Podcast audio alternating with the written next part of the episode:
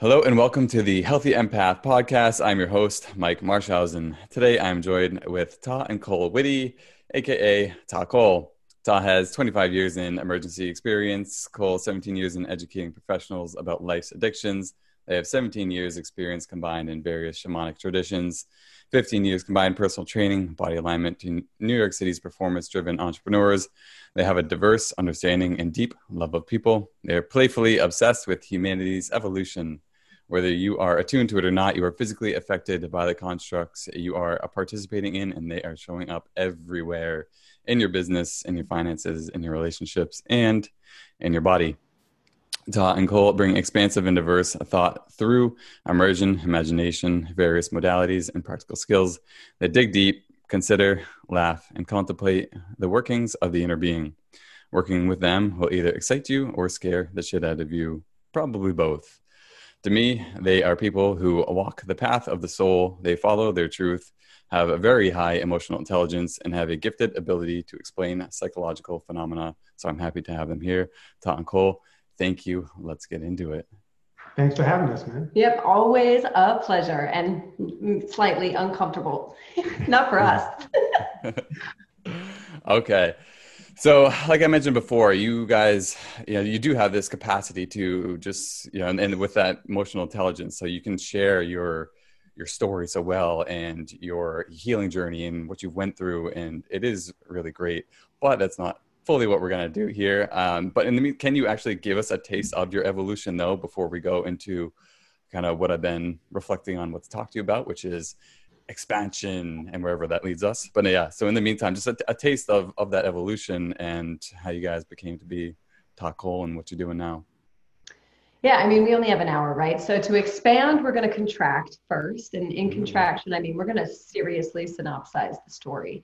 Um, just because honestly, like, yeah, it's all there. And if anyone wants to talk about a piece of it, I'm down for it. I'm bored of it, to be perfectly honest, as far as my own story because I told it for so long to myself, especially the victim elements of it. Um, that if I was going to synopsize it for anyone listening to, I guess, validate some, that I didn't just end up where I am by happenstance.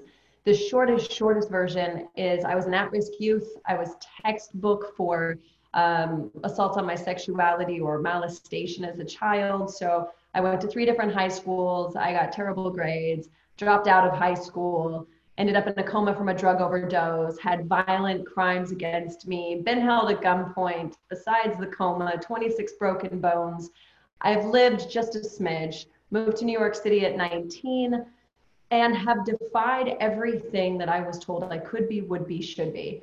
And that's exciting. And that includes health. I had a health crash at 26, mostly from unresolved trauma. And I've done everything from helped the UN establish programs overseas for substance abuse education to working with plant medicines and psychedelics in South America. So I truly have worked the spectrum as far as societal conditioning, uh, the impacts of trauma, both on my own and also with. I mean, I started speaking 20 years ago about this with people, and then coming full circle to understanding the power of uh, power plants and psychedelics for human evolution, for optimization, and for expansion when we remove or we resolve uh, the trauma and habits that are driving it. So there's a lot to the story, of course. And I met this beautiful being when I was a full time musician. We met at Caesar's Palace in Vegas. Vegas. Vegas. Vegas. and he got me into personal training and got me that last really 15% of the way from by 26, I had endometriosis, I'd had an ovarian torsion, scoliosis that was muscular, 40 degree curve, which is quite significant. Um, fibromyalgia, arthritis in my right knee. I was told I'd need to replace my knee. I was sick, I was not well, and I hit rock bottom with that. That's what kicked off my wellness journey and really understanding health and wellness. And as I tell people, changing my diet and my lifestyle got me like 65% of the way. And the rest I had to do around resolving some childhood trauma, um, some past experiences, and really getting to the root of the self hate that I was experiencing within myself that was causing a lot of my fibromyalgia and my cravings for the kinds of food and people I was putting myself around. So, this beautiful being over here helped get me the rest of the way in many ways as far as getting my body in alignment. So, besides just being magical, incredible, stupendous, fantastic, and handsome, um, he has changed my life in many ways, including marrying me at Machu Picchu in Peru. So, that's the shortest version because I could take an hour per year of my life if we wanted to. that was awesome. I've never heard it wrapped up so succinctly. I'll send you the soundbite. There you go. Sounds good, man. There is proof that I can synopsize. so uh, for me, um, my if I if there was a superhero name for me, thank you for taking the dust off of my face. If there was a superhero name for me, it would be Captain Covert, because my life was full of uh, untruth. Uh, I, I dated a woman one point that said, you know, you're amazing at at this because you don't really lie, but you avoid telling the truth. So you're an evasionist. And so uh, untruth was a, is a huge part of my life before the last maybe uh, six or seven years. Uh, I grew up feeling a tremendous amount of self-loathing because of how close I was in age to my brother, 23 months apart. And I created this, I, I had a conversation with my mom and I created this whole idea that I was a mistake because my mother said uh, that they didn't plan for me. And so I created this idea that I was a mistake. So everything was to make sure that my mother never found out that I was outside of what she wanted me to be. So I lied about everything. I, I made up stories. I, I, just really felt disconnected from everything. And so my life was this mess of covert hiding, lying, uh, just manipulating the environment so that my mother never found out who I really was because I thought that she did not approve of who I was. So this web of lies went from when I was a small child until I was in my in, uh, my early 40s, and so it was a huge part of of the the posture that I presented in my body all the time was I was making sure that this person knew this story and this person knew that story and collectively everyone knew this story. So my body was in this sympathetic mess all the time where it was constantly uh, creating stories and, and, and, and, manipulating things to, to, to make sure that things never ever got back to my mother and never ever got back to the women that I was interacting with. So I did a lot of really covert uh, under under uh, under un, under the shadow uh, activity in my life, and it wreaked havoc on my body. Uh, I went to nursing school because uh, I was I was when I was in high school, I was messing up my grades because I wanted attention from my parents, but I didn't want my parents to find out that I was doing it. So I would forge my report cards and all of this. It was just this mess.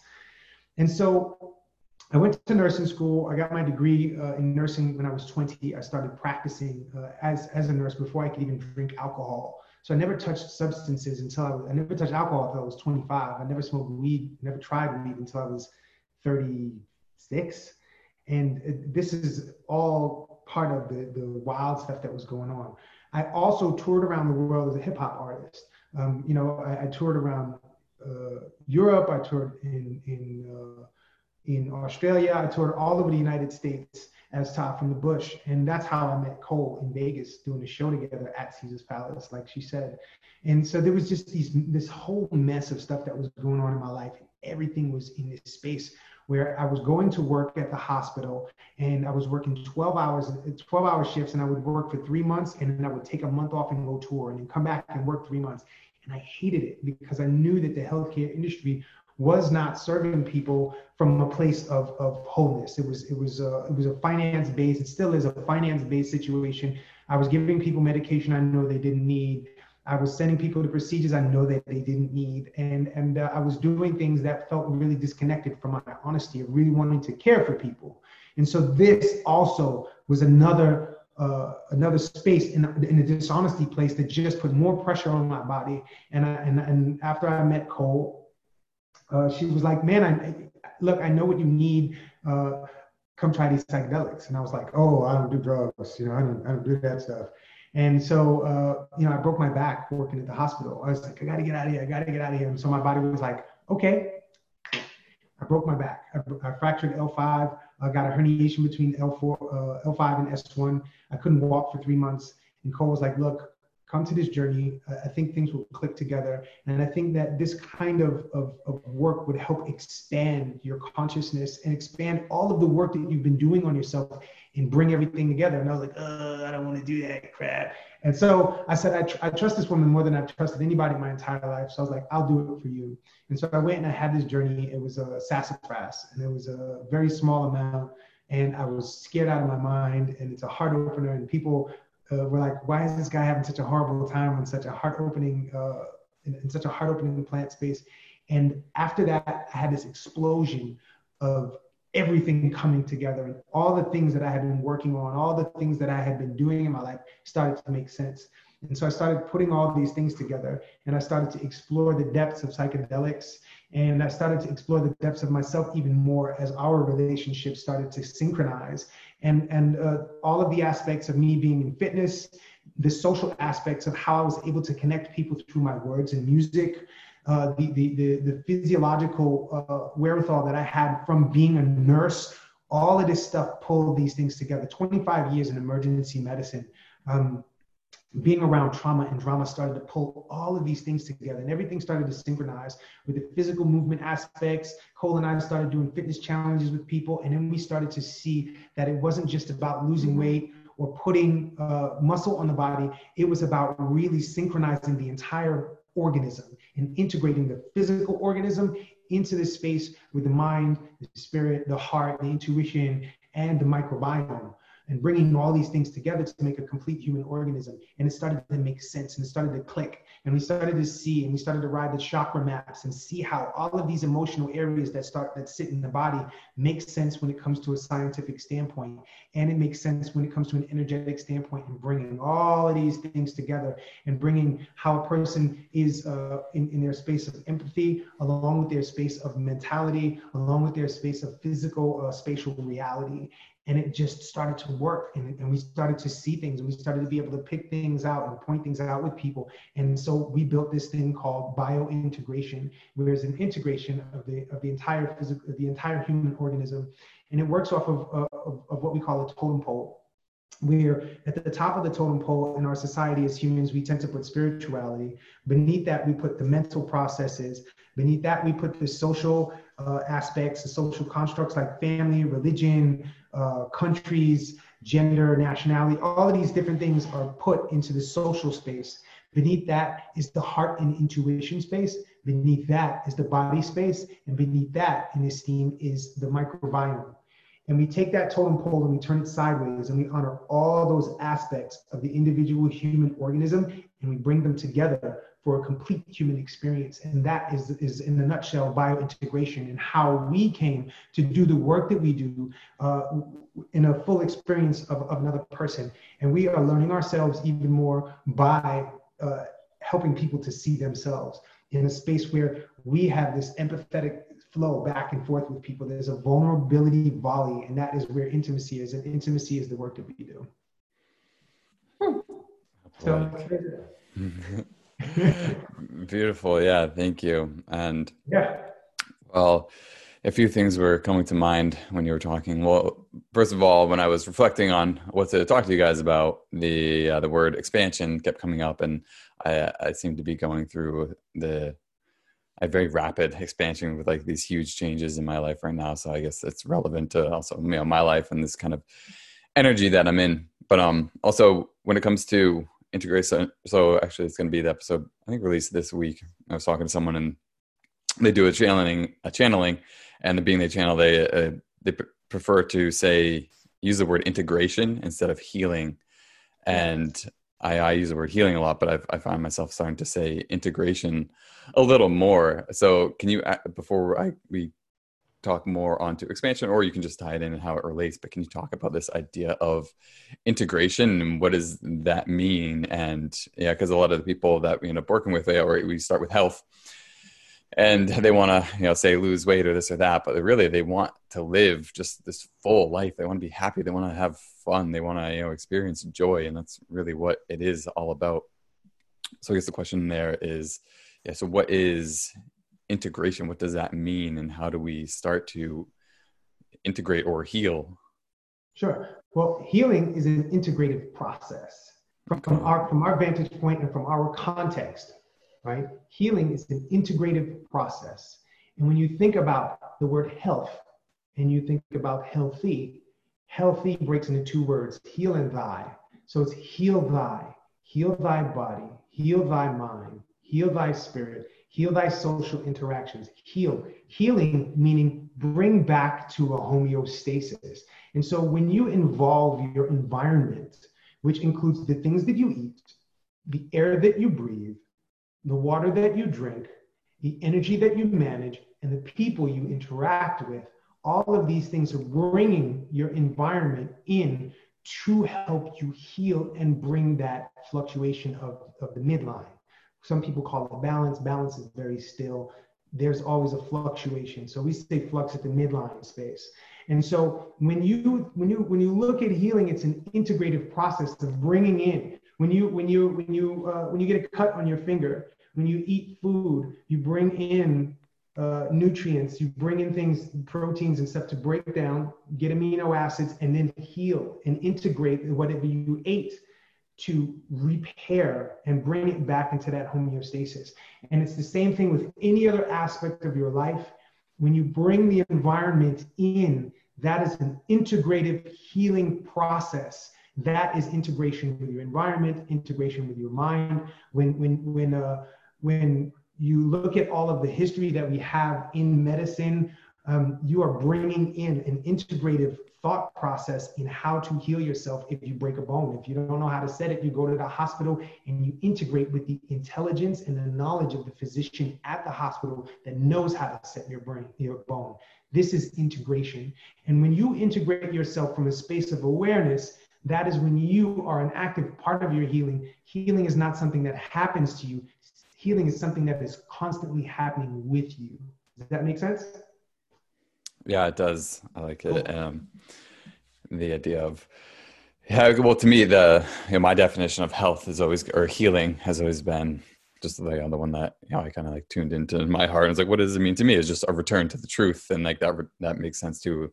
Uh, with that, you know, the way that you explained it was just like this integration and this union, um, and how that all comes together. And yeah, something. Oh, I was just going to say, you know, the other part with integration, when you consider if like when we used to work full time in personal training, health and fitness, uh, like I had a client lose 200, almost 240 pounds naturally, no surgeries, no anything, right? And she did it over about five years. And unfortunately, we just lost her earlier this year to cancer. Um, but that being said, part of the integration is we could not have she could not have only worked out. She could not have only changed her diet. She, she also had to look at what was driving her to eat the foods that she was. What was the underlying stress? Because stress impacts the hormones your body release. So even if we change diet and work out, working out more can cause more stress on the physiology, which can be detrimental to the organism. Even if you lose some fat, um, which if that's people's goal. It's one thing. That does not mean we're necessarily moving closer to being healthy. We just may be moving further away from death. But there is a visceral difference between I'm choosing to live and I'm trying not to die. And so integration is when you bring all the pieces together and acknowledge that we are one universal organism and every cell in our body impacts everything else. Everything we put on our skin, everything we put in our body, like Tah said, the air we breathe, the people that we interact with. Or if you're going into a job that you hate and you're anticipating it all day Sunday before you go in, that's going to impact your immune response. If you don't want to go to work, the likelihood you'll contract a virus or something so that you can stay home is much higher. Why? Because you keep affirming you want to get out. So without looking at a full process within people, it is not that we can't expand in some ways, but for me, the expansion that I seek is freedom from reactive responses. That's expansion for me. That is being able to operate outside of my conditioning or my past experiences or my fear. Okay. So when it comes to the this expansion or healing and integration, all of it, there's a lot of people, or even with yeah, I was talking about this with someone recently and about plant medicines, and you know, you go in with this kind of you know, perhaps your intention is to to heal or to face some kind of trauma. A lot of people, you know, they have like answers, you know, right? They want to go and they want to like face these things and be able to like process and integrate.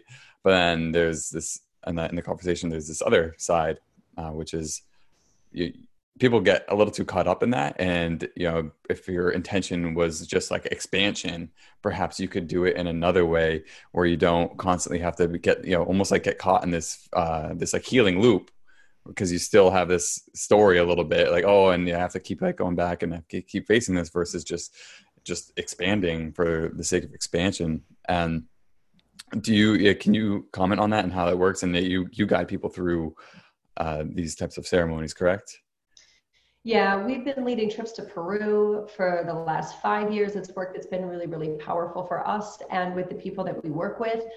And, you know, the thing is, we call it the transformation trap. It's called, we say, tirelessly repeating a painful process for the purpose of transformation.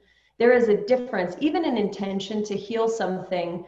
What often we see when people get trapped up in what we call the transformation trap or these trauma loops is ultimately what's driving underneath it is that either the harder I work and the more I suffer will be the bliss or joy that I will gain for showing up and doing the hard work, which is a common type A high performance societal conditioning, whether by childhood or, or whatever, um, by parents or school or sports teams, doesn't make a difference. Or at the deep, if we dive deeper into it, they actually don't feel that they deserve it. And so I need to go back and fix everything that's wrong with me in order to deserve or to get some sort of penance so that I am worthy of joy and excitement and all of this. And I have to fix everything that's wrong. And, you know, one of the things that I tell to people if you're kicking a brick wall and it's hurting your foot, do you sit and try to figure out why you're kicking the brick wall or do you stop first? You know, does it really make a difference why you're doing it versus just deciding, I don't want to do this anymore? You know, what else is out there besides kicking this brick wall, thinking maybe I'll bust through if I just keep going? You know, at what point is the pain just been enough? At one point has the suffering just been enough? That that that really isn't the way through. Acknowledging traumas, acknowledging emotions, feeling them, experiencing them, absolutely. You know, allowing yourself to slow down the truth is, though, the way through the other side is not always breaking through. Sometimes it's actually slowing down to the point of self compassion and allowing yourself or giving yourself permission to play. Because even whether it's psychedelics or Tony Robbins seminars or reading books, if you're having to continually go to the next program and the next person and the next thing, your self work has just become another way to punish yourself, to exhibit that I'm not good enough yet. But look how committed I am, though, guys. Look, I've paid another $5,000 for this seminar. It's time to, I mean, the point of doing it, at least for me, is to have fun and to have deep gratitude and be present in the process of pleasure and excitement and that doesn't have to do with what happened to me in the past. It has to do with being so present that I give myself permission to play because there's nothing else I have to do or prove that I am worthy of it. Yeah, I'm starting to get some chills. So I kind of want to start shifting the conversation more in that area of what you were talking about because I see a lot of people who are, yeah, they're so hard on themselves. Like oh if i just meditated longer if i was more strict with my whatever your spiritual practice is thinking that like that strictness and that you know that discipline and you know if you could just you know have the same type of you know what, whatever that guy has you know he he practiced for five hours or he can you know meditate for that long. Like i gotta be more like that. And then you know things will open up for me and then i'll, I'll be able to you know do what i want or get what i want. Um, i've been seeing that a lot. And then also the uh, something I call the light ego, which is basically that that other side too, where yeah, we feel no I I had this experience of like the way I saw the the image in my mind was like this oh this monk who was like so afraid of God, um, but he so he tried to be like the most spiritual like just like follow the the most rules and like the best like you know ever just to please God, but in reality he was just like you know the most like creating like so much fear, and then mm-hmm. that light ego kind of keeps you small and contractive versus this other place of just like play and fun and excitement and those all feel more expansive right if we're talking yes. about expansion and you that, can laugh through things and cry through things simultaneously. Even the idea that we have to painfully suffer, we can go through something challenging and still have fun in moments. It's when we deny it to ourselves entirely that we actually support the dysfunctional um, self criticism. And even in the plant medicine world, down in the jungles of Peru, if someone flies all the way down there and they don't have the experience they hoped for, expected, or anticipated, it's not uncommon for either the facilitator or whoever to say, well, you must not have done the dieta right. Mm-hmm. You must not have followed the rules right. Or the person self diagnoses that you know, oh, I, I had sugar that one day and I wasn't supposed to. So something, there's something wrong with me and that's why it didn't work. And it, it can just as easily support what we identify as the biggest overarching issue across the board right now, which is oppression and shame. You know, there's there's a distinction between expansion and propulsion and I find that many people are looking to explode and propel themselves into expansiveness. And when you propel something really quickly, you miss the nuance that's in the expansion space. Expansion is easy; it just you just expand, and it's it's like a flower it's, blooming. It's a relaxed kind of chaos. Mm. Propulsion is a very focused, it's just a, a, a jettison right? You can you can break something up and cause it to expel in multiple directions, but it's still missing the nuance that's in the cracks and crevices where expansion lies. And so when you look at things in the in the terms of masculine energy and feminine energy, feminine energy is a container that allows for all the nuance to happen. It allows for all the small things. Masculine energy kind of directs and it kind of focuses things. So when you have Tantra, you have that expansion, you have the propulsion, but you also have the, the feminine moving through things. So the, the, the masculine energy can kind of nudge things. And you have way, when you overcompensate with masculine, it zooms past all of the nuance. So, so when, when we talk about expansion, there's a there's a flux between that masculine and feminine. So it's your awareness, right? Because masculine is a very logical, very aware space, and it kind of nudges things. So it's like, oh, let's expand. Oh, look at that over there. Let's go over there. The masculine energy kind of pushes it over there, and then the feminine energy allows you to fall into it. So when you're talking about expanding, when we're talking about expanding and connecting from a place of awareness, it has to include both of those energies. So that propulsion space is something that I see people in the self-help areas and in, in places where people are looking to force forcing themselves into meditation, forcing themselves to do something right, forcing themselves it doesn't allow you to expand because you're actually contracting by trying to control things. Mm-hmm. So when you when you let things be and you nudge and you kind of let things be and you nudge, you have a tantra within the self. And that is is is the magical space of expansion with awareness. So when you're in these two different energies, they're the relax, the uh, with the expansion, the propulsion. So do does this happen by itself, or is this something that you do? Like, is this a natural rhythm, a natural occurrence that you wait for and kind of allow in some way, or is it something that you do? Well, I mean, natural, it depends on what natural is to you. In our world, we have been told that things are normal or abnormal. And most of the things that we see as human beings are not natural, they are normalized. Being in this house is a normalization. Human beings were not designed to be inside of houses. We've built houses and to keep to protect us from the environment and that type of stuff so that we can live longer, but it's not normal. Wearing clothes is not natural, it's normal. So when you when you think about uh, the the the uh, the natural being, when you look at a dog, a dog runs around, they're not thinking about anything and they're being. And this is this is the space. If you are allowing yourself to be and you feel really connected and easy and, and, and you feel connected with everything around you, that is the space of natural from my vantage point. That is my uh, that is my uh, that is my my uh, vantage point on what is natural. So the flux is a natural space uh, as far as I'm concerned. When I feel, when I'm in a natural space, I can allow myself to be, and then I kind of nudge myself to where I want to go.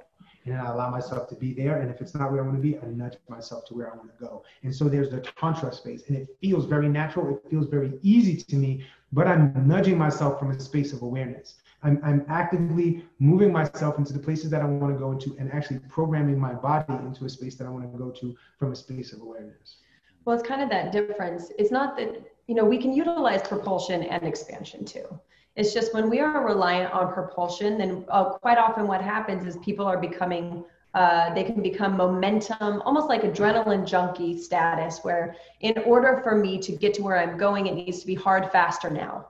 And the body does not do well with that long term because that keeps it in a very activated state and impacts your adrenals, your immune system, all of it, right? Where you're working even though you're not sleeping. Um, you haven't had three days of sleep, you're up working because the hustle, because the grind, because you have a deadline, because you know you don't have enough money right now, whatever it is, we can create that and we can utilize it in times in a functional way. But what we see a lot, especially with high performance entrepreneurs that are in that hustle, that don't make money unless they're the ones doing it, that have teams that are reliant on them. So it's not just their own, you know, self that they're responsible for.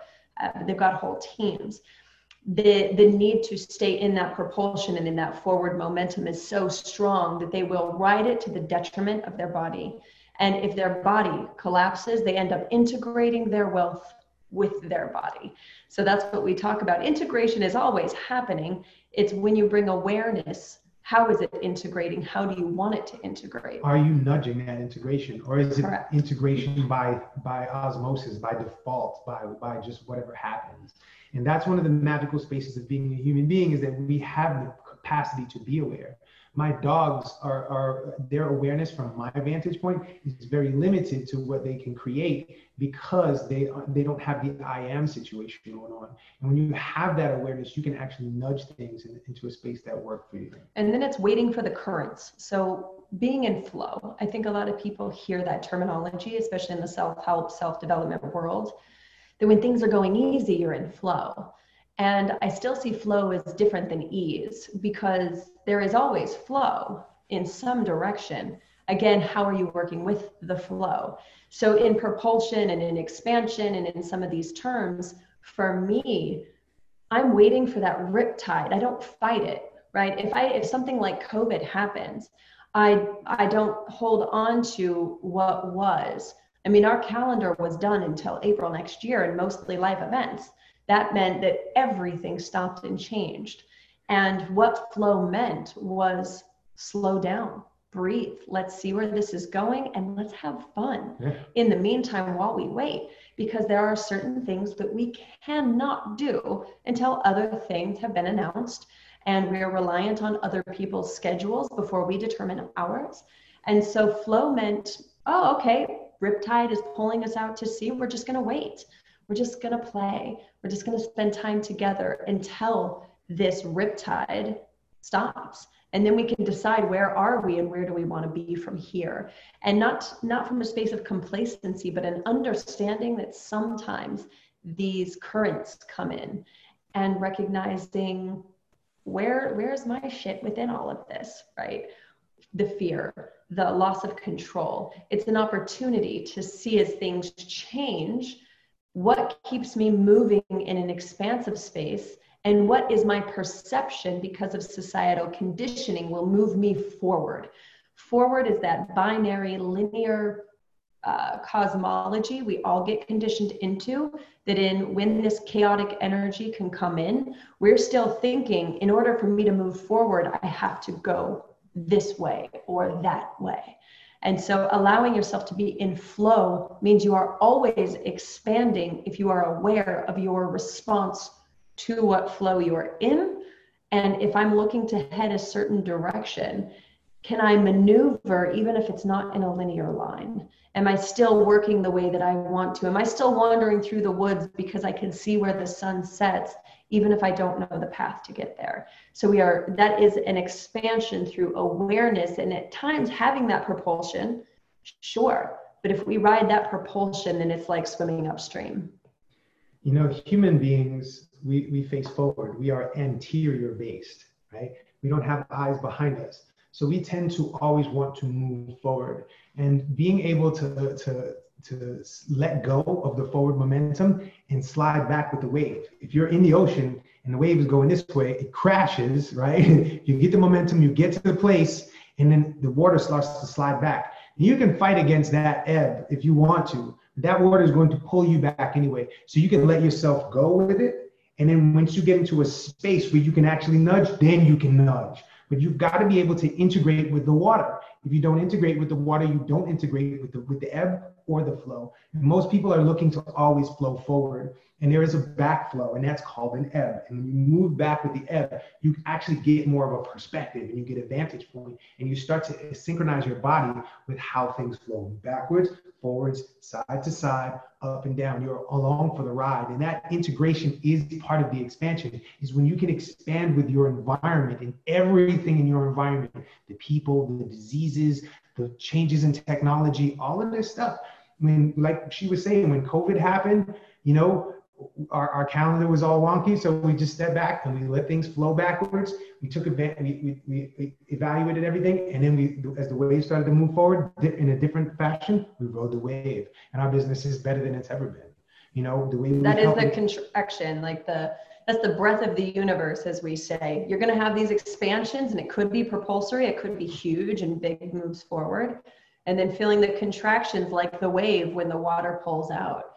And it's just when you recognize that that's part of it, you also recognize that in the in this breath type movement, in this heartbeat, there's a stillness before the next next expansion that we find that is just be present just be still just be there's nothing to do in that moment and in those contracted states you may have had a huge expansion but you never go back to where you were in a contraction.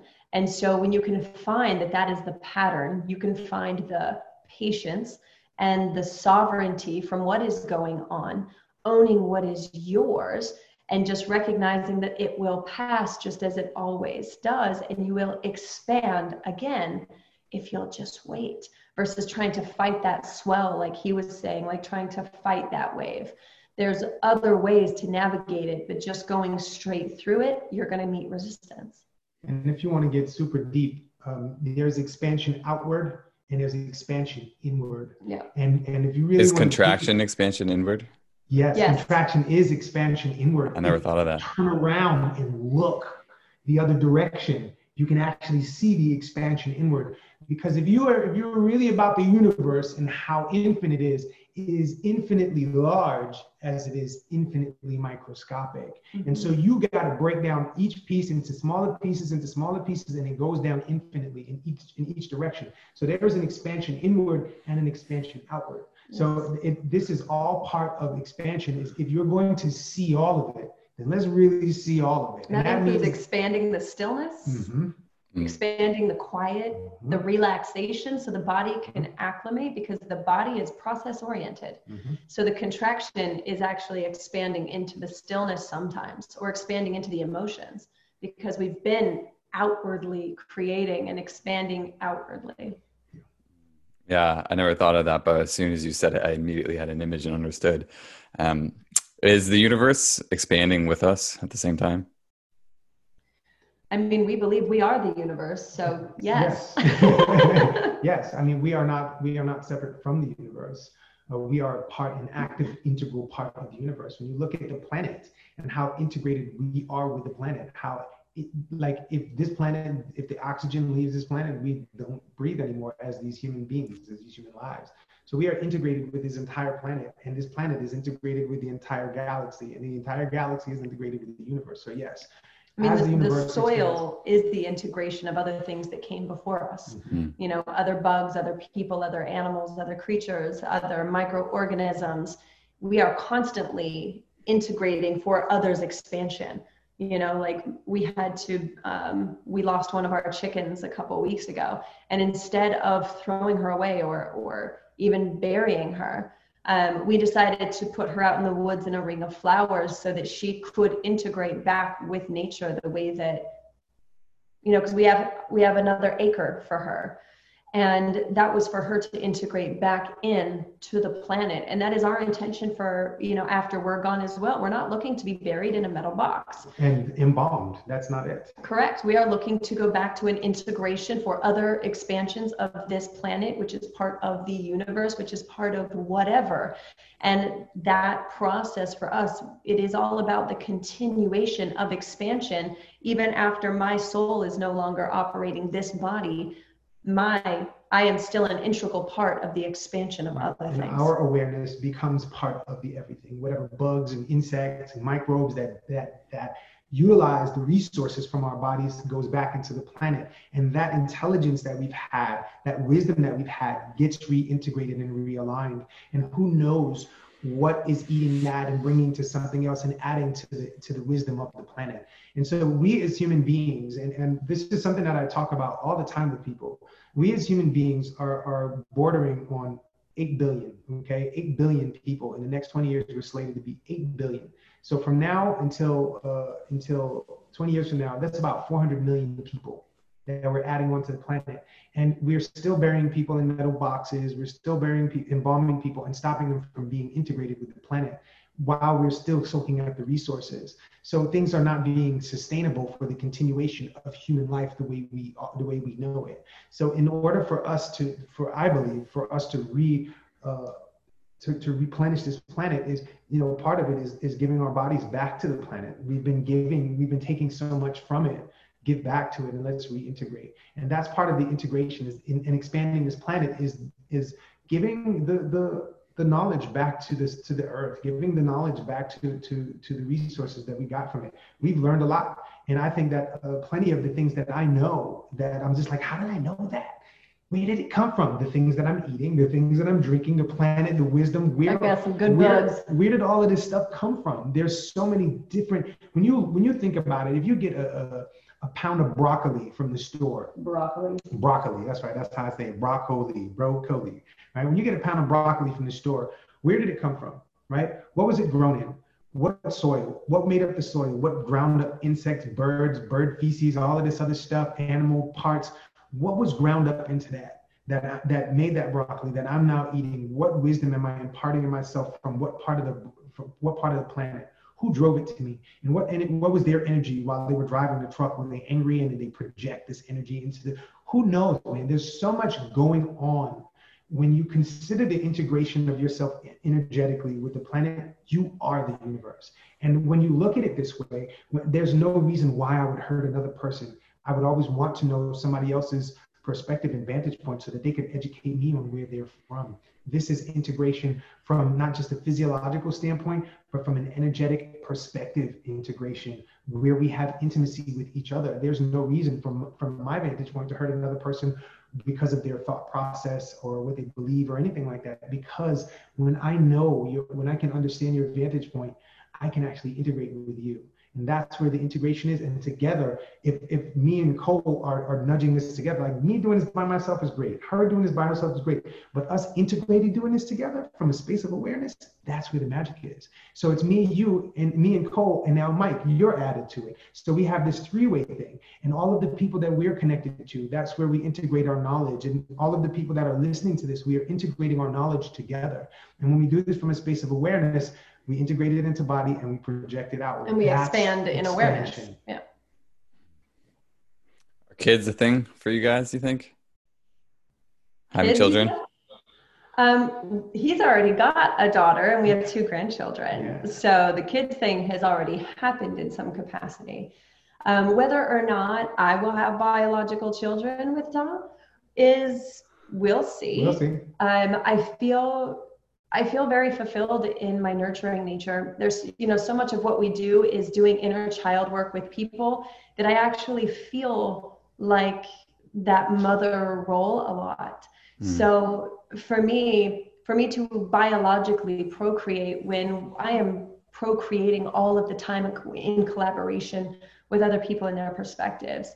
And, you know, I'm just on the cusp of 38 and I don't have a biological clock running. I don't adhere to this idea of age. I've had friends have children in their 50s and have very healthy pregnancies. And so for me, even the idea that to conceive, I have a stopwatch is not the case because should I decide um, and should Tah decide that we would have young humans together, whether we birth them or foster or adopt, has never had to come biologically. And I feel that every person I come in contact with is passing on what I would teach to a child. Um, that I do teach to children, that I do with my grandsons, that I do with my nieces and nephews. So, you know, that could change tomorrow. It is not in my intention currently. It's um, we've never used birth control and never concerned ourselves with it because the way that we know our bodies. And we decided a long time ago if it happened, we would be all in and we know what we're doing. So it, it has not. And, you know, I'm not here to make definitive statements on whether I would or wouldn't change tomorrow. I don't know. I know that I do not take having children lightly. It is a whole other soul.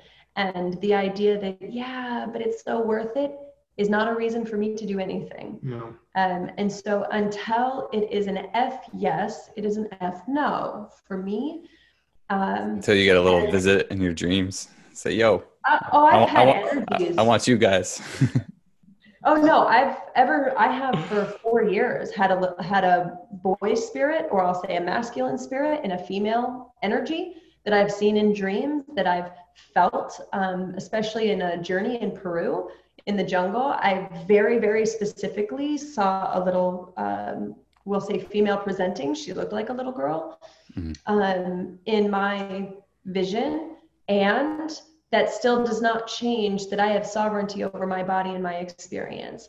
And so for me, um, again, that could change tomorrow. I trust my instinctual intelligence now so deeply that until it's a full body yes, not a full mind yes, not a instinctual because it's time and you're human and you should procreate. Um, but hey, that could change tonight. That could change by the end of this podcast, for all I know. You know, I mean, from my vantage point, uh, it's really important, uh, especially the way the world is and, and, the, the speed at which we're growing human beings. Uh, we're putting human beings on the planet. The amount of trauma that I've that I've witnessed and dealt with in my own life, not to mention the thousands and thousands. I'm talking to thousands of people that I've treated in emergency rooms in New York City um, the amount of drama and trauma that people are brought into this world and experiencing because their parents are in a space of unawareness is dramatically large. It's it's it's it's out of control. And I'm not saying that we need to control the population or anything like that. However, being a parent in a space of awareness that you're not raising a pet. Okay, I've had people say, you know, I, I want to have a, a, child because I'm lonely, or I need to pass need, on the I family pass name. on the family name. This is this is another life you're bringing onto the planet. And as far as I'm concerned, I am not my my daughter's uh, my daughter's the, the person who tell her what to do. I'm a guide, okay, and I can guide her based on what I know, and that's it. My daughter is one of my best friends. She's 30 years She's old. She's awesome. She's one of my best friends on this planet. 30. I was, huh? Mm-hmm. 30. You say 30. She'll be 30 this November. That's my age. Yeah and and uh, you know uh, my, my oldest grandson is 11 and the youngest one is, is almost six. And so you know the, the, this these these are these are people that i guide with perspective and they guide me with perspective. Yes. their perspectives are just as valid as mine. And just because they're younger than me does not mean that their perspective means nothing. And so we have a volley that's back and forth where i honor their sovereignty and and uh, uh, they honor mine you know and and so this is this is a space where we're looking to show people how to be sovereign over their own organisms. People are told by family members that they need to keep the family name going they need to keep the gene pool going all that. There are enough people on this planet that i don't need to be responsible for the gene pool. We are not procreating now just to keep humans alive and, and, and propagate the species. There's or a, a last name or a, your name. What is a name? You know so uh, i'm about the human the human beings that I'm here with now, I'm nurturing people. I'm guiding people into processes that they never thought they'd experience before. I feel complete in myself. I want to experience things. And right now, my experience is not being a parent and being in a house raising a child. That's not my space right now. If if we if we did get pregnant, I'd shift. I can I can shift into that space. I'm cool with that. That's not my that's not, my eye is not on that at the moment. So if my eye decides neither to, some I mean something else is still you know. so you know, but I mean you know if if if that if, if that changes tonight, we can go to sleep and wake up and be like, let's have a kid tomorrow. Fine. However, there are things that we are doing that we are nurturing the planet, the nurturing the integration of the mm-hmm. planet, and that does not require me to, to have children. When you look at animals, most animals don't just randomly mate and have kids. They mate when there's not enough uh, animals, and they and they, they they keep things going. They keep things going. They're not just having babies just to have babies to keep a name. Oh well, you know we have to prop we have to uh, you know, the, the Johnsons over here, the Johnson elephants over here need to be propagated, but you know, we've got 60,000 elephants. Hey, Midge, the tomcats down the street have got more kids than us. It, it doesn't work like that. So, you know, humans again are the only, uh, the only beings on this planet that, that, that reproduce at the rate we do. And, and uh, I, I don't need to be a wait, part of that. Wait, but what about rabbits? No. Rabbits rabbits uh, they you know you see how much rabbits get eaten out get out of here. Well, I mean, that, that's why they have to have so many. They, they have to have a lot because they get eaten by everything in the forest. Yeah. So anyway so yeah that's just where we are with kids. Okay. I, I got the I got the full story. That um yeah it was just a little something I saw felt. But uh yeah mm-hmm. I love parenting is like one of my favorite topics and but obviously you guys are you know parenting doesn't extend to just that. But yeah, and I like what you said about being a guide because that's the saying that I had that I I don't know if I came up with it, but yeah, I said it to myself first, and it was yeah we we are their kid children are our teachers and we are their guides, so that's uh, on a similar mindset when it comes to that. Yeah, and, man. I mean, we, have got to guide them. And yeah. Guide yeah. Yep. The, you know, we talk a lot about um, the isms and you know we talk about ageism and even the idea that that a child's perspective is not valid because they lack certain types of experience their perspective is unique and it's valid and even by telling a child like you know children should be heard or should be seen and not heard is mm. oppression and so when we continue these oppressive systems, whether it's ageism, sexism, racism is one of our main topics at the moment, it all the overarching is oppression. And so the way that parents oppress their children is a fortification of oppressive systems. And that's something that we are not interested in participating no. in. No, mm. we are not interested in oppressing other human beings at all because oppression stops people from being at ease okay? And oppression is, is, oppression serves one thing right? If you don't if you listen to this and you take nothing else home but this oppression serves one master and that master is convenience the convenience of the oppressor to the inconvenience of the oppressed. That's it. And any oppressive system that you look at there is one side that is being convenienced and one side that is being inconvenienced however you, no matter how you slice it, if it's sex trade, if it's racism, if it's fascism, if it's communism, there's always one side that is convenience. Capitalism, there's always one side that's being convenienced, right? And and and there's an inconvenience on the other side. So you know, this is something that we that we are really really astute about is being being able to bring people into a space where they just see where they've been oppressed or are oppressing? And is that is that system running on autopilot? Are you suppressing yourself? Are you holding yourself back? Are you repressing yourself? Are you holding yourself back and holding yourself down for the sake of some system somewhere? And that is the that is the biggest thing holding people back from expansion.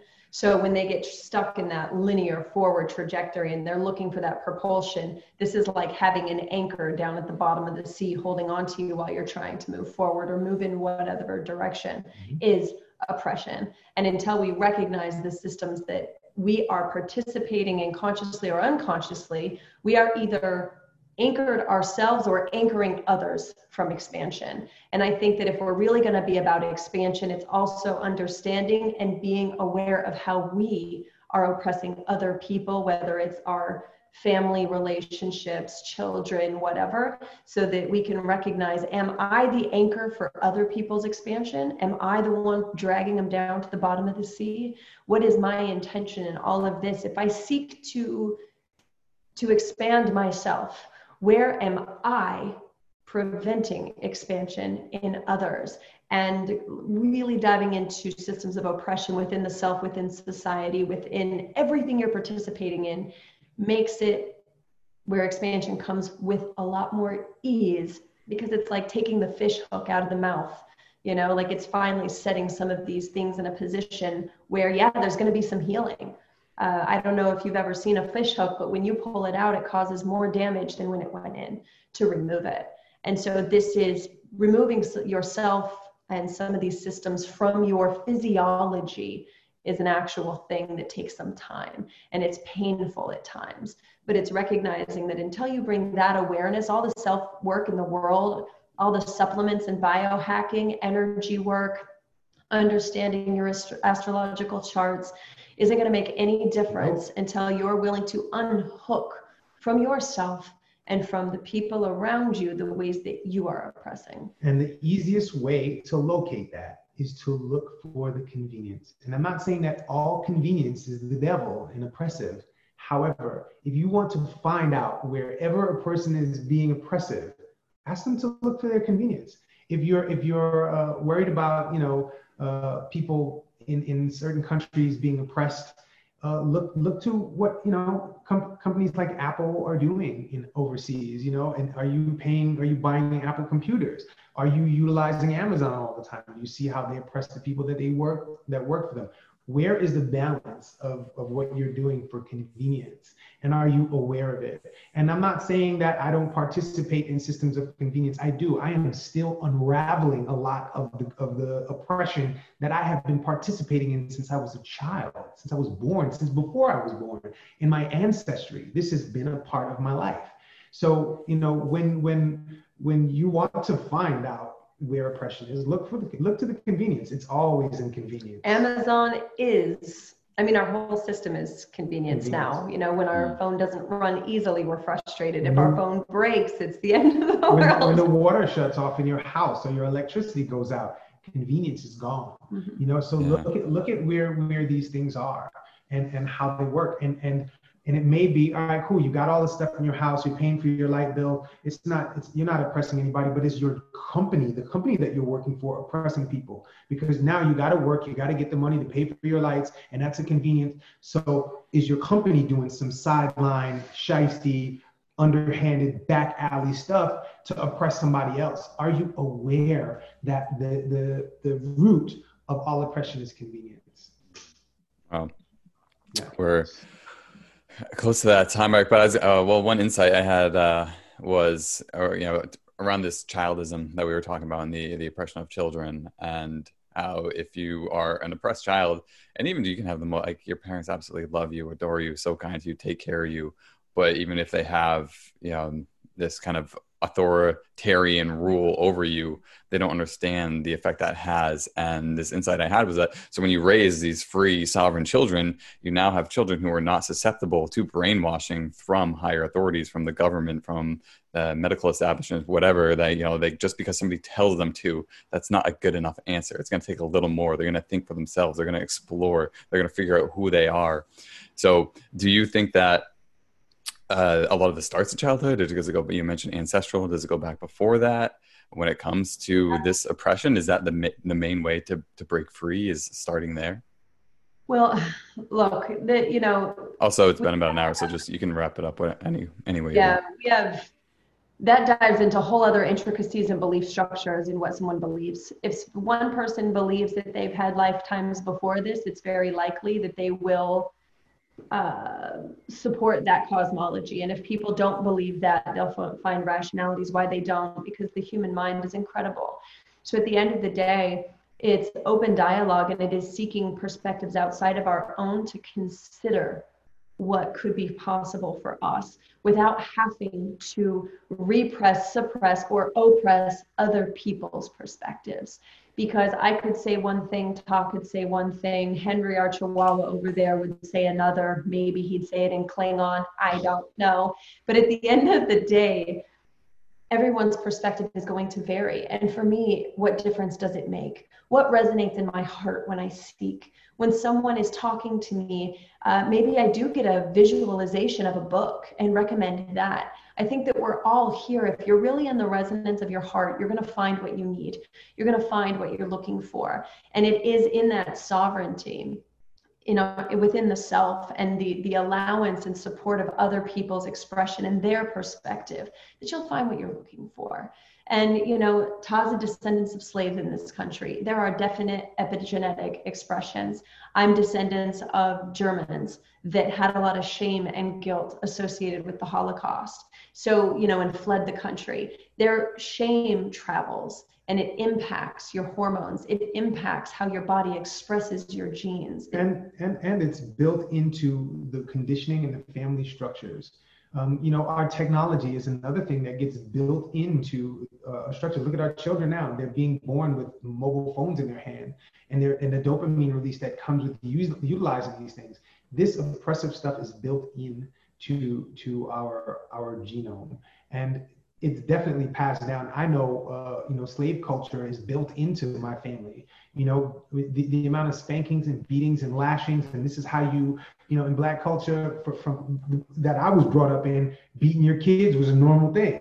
You know, and and we got beat by massa. You know, we were out in the field getting lashed up, and so we learned that this is discipline, and so we pass this oppression down. This becomes an automatic thing where it's normalized. It's not natural it's normalized. And so the normalization of this gets built into our DNA and then it just becomes normal to, to beat your kids. It becomes normal to oppress your children. It becomes normal. And as our technology gets more and more convenient and more and more instant gratification, we are going to see children being born into these spaces of convenience and oppression instantly because of our technology, because of how readily available things are. Just you know, just as the radio happened and the TV happened, and then um, you know the internet, all of these things are making things a lot faster, a lot more convenient, and a lot more easy for people to be oppressed because their bodies are now built into a system of convenience and cyberbullying and and all of it. All so of, it's. No. So you know all that to say our our answers are all pretty much always yes and. Mm-hmm. yes it started long before it does get passed down. It is our freedom comes in the awareness and what am i going to do with the awareness? That is freedom. It doesn't mean that i can change all systems and change everything. As much as i would love to not participate in technology i see the gift in it for connecting right now and as with with anything, we can have functional use or dysfunctional use. We don't perceive things as bad or or good or evil or of light. We see everything as a part of the integration of all that is. What is it functional for, and what is it dysfunctional for? And what do we want? What are we looking to fortify and build? What is our impact on this planet at this time? What do you want? So you and listening right now you know we are not gurus. We're we are sharing our perspective and we welcome all perspectives.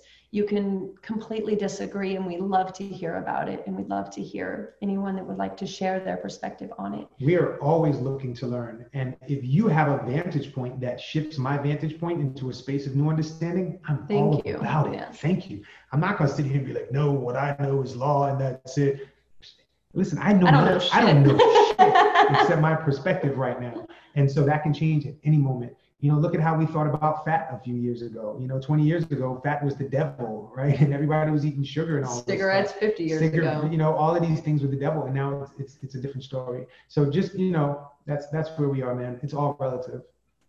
I like it. So, can you finish off with first, if you can answer one sentence, just real quick, the meaning of life to you, and then where people can find you and connect. Well, for me, the one thing I would say that I live by is all truth is relative. And that's every time I don't agree with someone, it is strictly because of my experiences and my perspective. It does not discount or make theirs not true. It makes theirs true too for them. And that finds that helps me to find compassion and kindness in any situation. One sentence. One sentence.